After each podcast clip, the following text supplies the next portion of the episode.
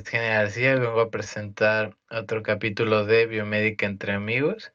Este, el día de hoy me acompañan. Oli, yo soy Feride Pérez. ¿Qué tal? Yo soy Jorge Castillo.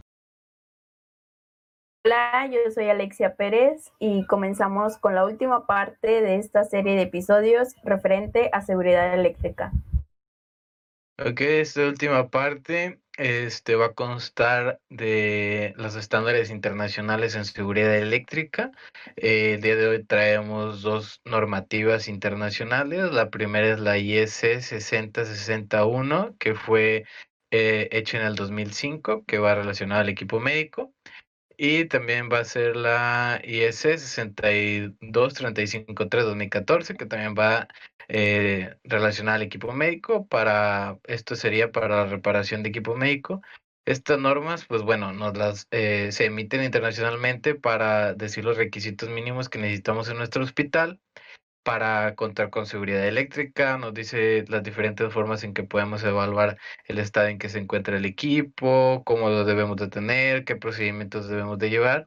Y bueno, también no solo tenemos estas normas internacionales, aquí en México también tenemos la NOM 001, que en este también nos habla este toda la infraestructura que debemos de tener enfocada, hay una sección que va enfocada a los hospitales y bueno, de esta podemos ya tener algo más local, por así decirlo, porque pues pueden variar en algunos países otros la, los voltajes y las frecuencias que esto puede llegar a tener. Y bueno, eh, la primera norma, pues la 60, eh, 61, nos va a presentar los requisitos generales para la seguridad básica y rendimiento especial de dispositivos electrónicos. Esta habla principalmente de qué se tiene que hacer eh, aún, luego, luego que el equipo salió de, después de la fabricación.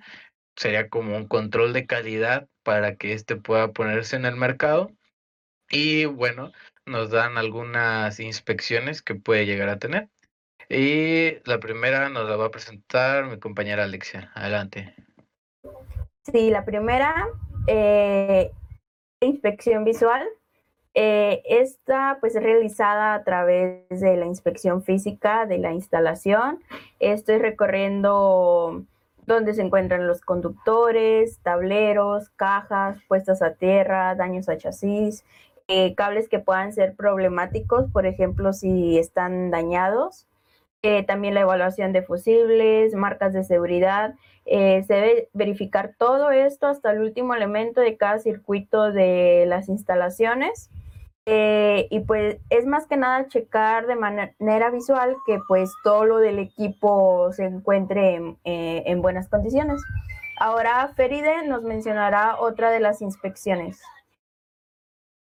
Sí, bueno, lo siguiente sería lo que viene siendo una prueba de adherencia a la Tierra, en la cual pues su objetivo es comprobar si existe alguna baja resistencia entre lo que viene siendo el conductor a tierra y la parte metálica que tiene el dispositivo.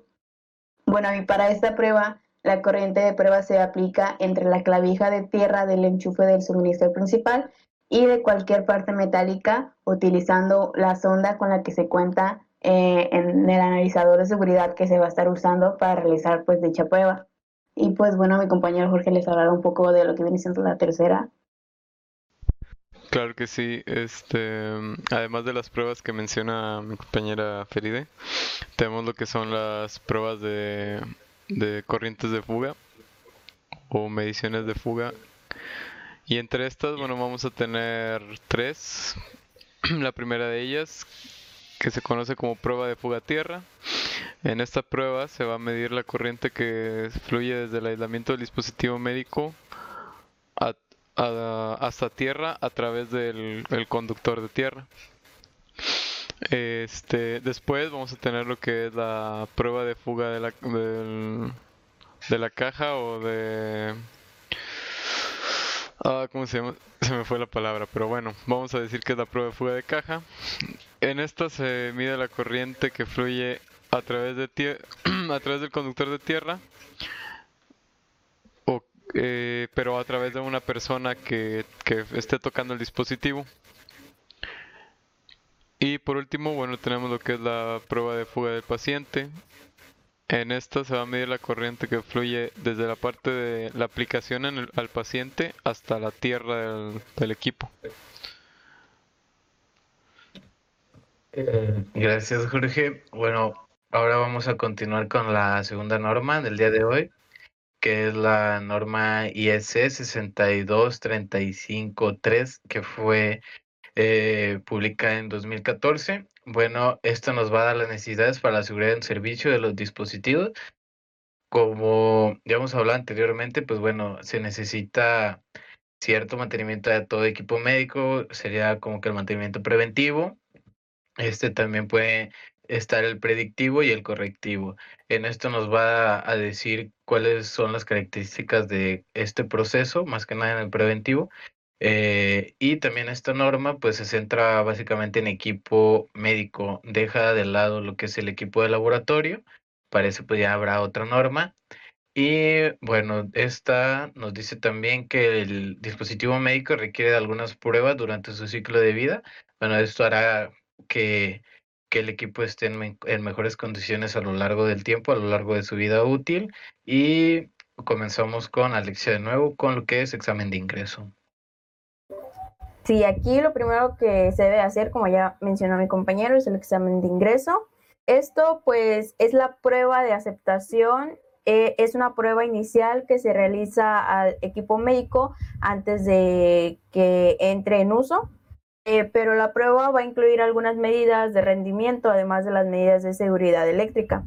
Eh, y si no hay ningún certificado de calibración del equipo, pues ya que es nuevo, Em, entonces la dirección del hospital deberá ordenar que se realicen las pruebas de aceptación, pues ya mencionadas anteriormente, las cuales pues son las medidas de rendimiento y la seguridad eléctrica del equipo.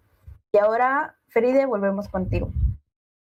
Sí, bueno, la siguiente prueba vendría siendo lo que es la prueba de rutina, que esta prueba se realiza pues periódicamente, en la cual incluyen pues tanto las pruebas de seguridad como las mediciones del rendimiento del dispositivo. Ambas pruebas pues son realizadas por medio de un analizador y pues estas, esta prueba de rutina eh, se realiza una o dos veces al año, depende pues el hospital y pues también el equipo al que se le vaya a realizar. Pues bueno, mi compañero Jorge.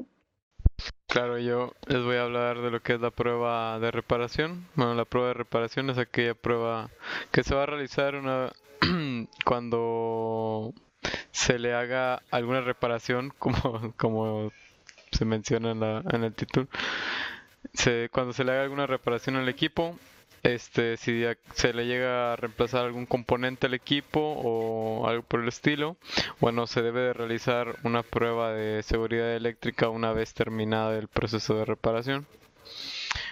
Y bueno, Aquí Gene nos va a hablar un poco de lo que es el, analizador de seguridad eléctrica. Gracias. Este, bueno, como ya mencionaban mis compañeros, este, estas pruebas, pues bueno, requieren también de más equipo. En este caso es un analizador eh, o también lo pueden conocer como simulador.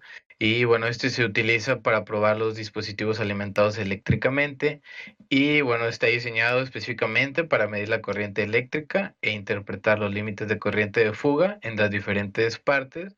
Esto sería ya como que para aplicarlo según la norma 62353, que fue la pasada, que es para dar el mantenimiento al equipo. Bueno, pues esto, pues este simulador nos va a ayudar a qué? Pues nos va a ayudar a que las pruebas que realicemos este, cada seis meses, como ya mencionaron, pues tengan como que una validez, no sea nada más de que, ah, ya lo chequé con un multímetro, que a lo mejor el multímetro pues no es tan preciso o ya, ya chequé ahí que estuviera en buenas condiciones. Esto ya nos eh, garantiza que esta prueba eh, está hecha correctamente. Y pues claro, también este analizador debe tener algunas características que mencionarán a continuación. Sí, el, analizador de seguridad eléctrica debe contar con las siguientes características.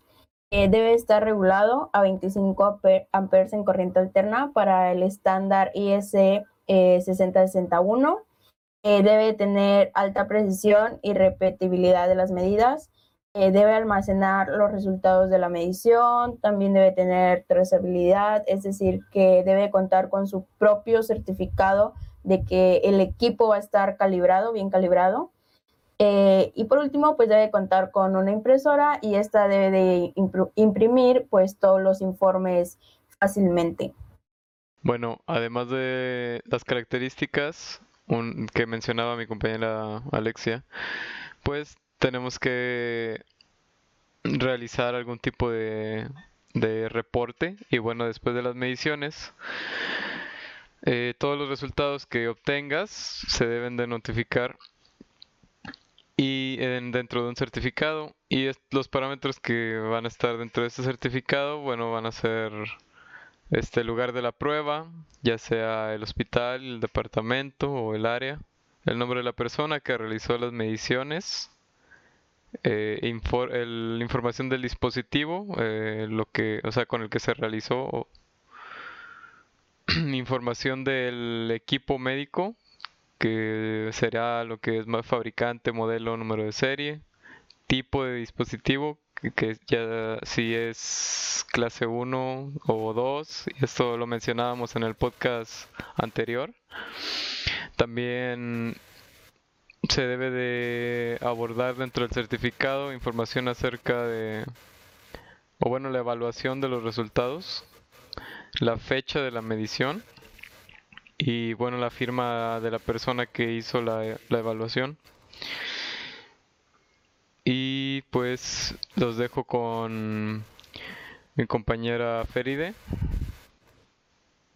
Bueno, sí, como comentaban mis compañeros, pues los analizadores pues van a ser para verificar de que no se presente un riesgo pues de choque eléctrico para el paciente y pues estas pruebas se le pueden hacer a diferentes equipos como pues vienen siendo las camas, los ventiladores, las máquinas de anestesia, desfibriladores monitores y pues bueno, no es mis compañeros, pero pues a mí una vez me tocó estar en una prueba de seguridad eh, a un equipo, era una campana de flujo laminar.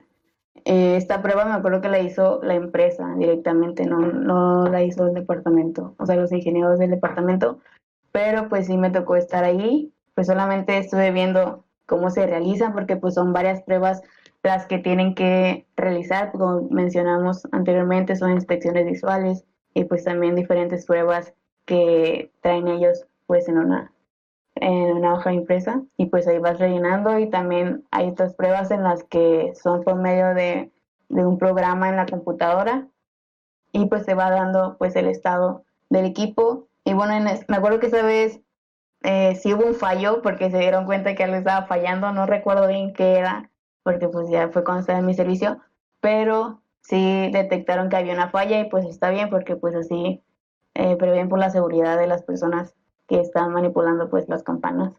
No sé mis amigos que tengan otro comentario aquí. Por mi parte no tengo nada. No sé si Jorge tenga alguna anécdota.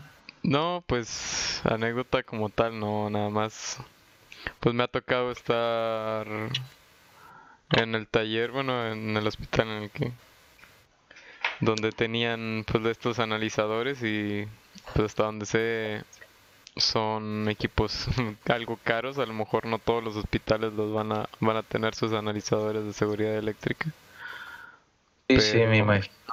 Sí, pero pues igual yo creo que todos sabemos o tenemos una, una idea de lo útiles que pueden llegar a ser. Sí, pues nos dimos cuenta con los podcasts pasados que nos pueden ayudar a evitar, como ya mencionamos varias veces, el mentado ventilador que explota. Este, nos podrían ayudar a evitar ese tipo de problemas. Entonces, sí considero. O igual detectar si algo está pasando y evitar que se llegue pues, a ocurrir un accidente. Sí, sí, sí. Y aparte checar de que también el analizador que se usa ahora sí que para medir la seguridad también esté seguro, o sea, que esté bien, como se mencionaba, y que esté, que la calibración sea la correcta. Sí, sí, sí, es muy importante tener ah, en cuenta este tema de seguridad eléctrica.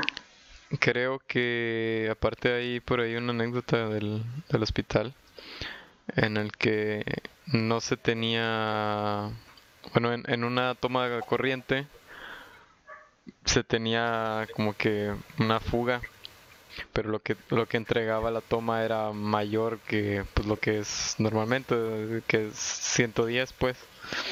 Y cada que conectaban un equipo no me acuerdo cuál creo que parece que era un monitor bueno pues les daba como que fallo les arrojaba como como fallo, como que le estaba llegando, o sea, el, mismo equipo te, te, arrojaba que le estaba llegando más corriente de la, pues de la normal. Y no se habían dado cuenta de eso, sino fue hasta que alguien, porque el mensaje te lo arrojaba en inglés, sino fue hasta que alguien te lo le, les dijo, lo traduzco, lo, lo tradujo y les dijo. Estuvo. Algo está pasando. Este, estuvo en eso. Pero aparte de eso. Sí, qué bueno que se dieron cuenta. Imagínate que en dado caso no sé, bueno, lo, lo primero que se me ocurriría sería que el equipo pues dejara de funcionar. O igual y no, tenía sus, sus circuitos de protección. Pero... Sí, pues es, donde no están acostumbrados a, O sea, que solamente a veces los ponen a más por costumbre y no saben bien qué significan las alarmas que, que, les, que les lanza, ¿verdad? Entonces, pues sí puede pudo haber ayudado a prevenir desde antes esa falla. Pero bueno, pues eso, creo que eso es todo de la anécdota. No sé. Sí, este, pues bueno, creo que esto, con esto concluimos esta serie de capítulos sobre seguridad eléctrica. Ahora sí, sí, ahora sí es el último.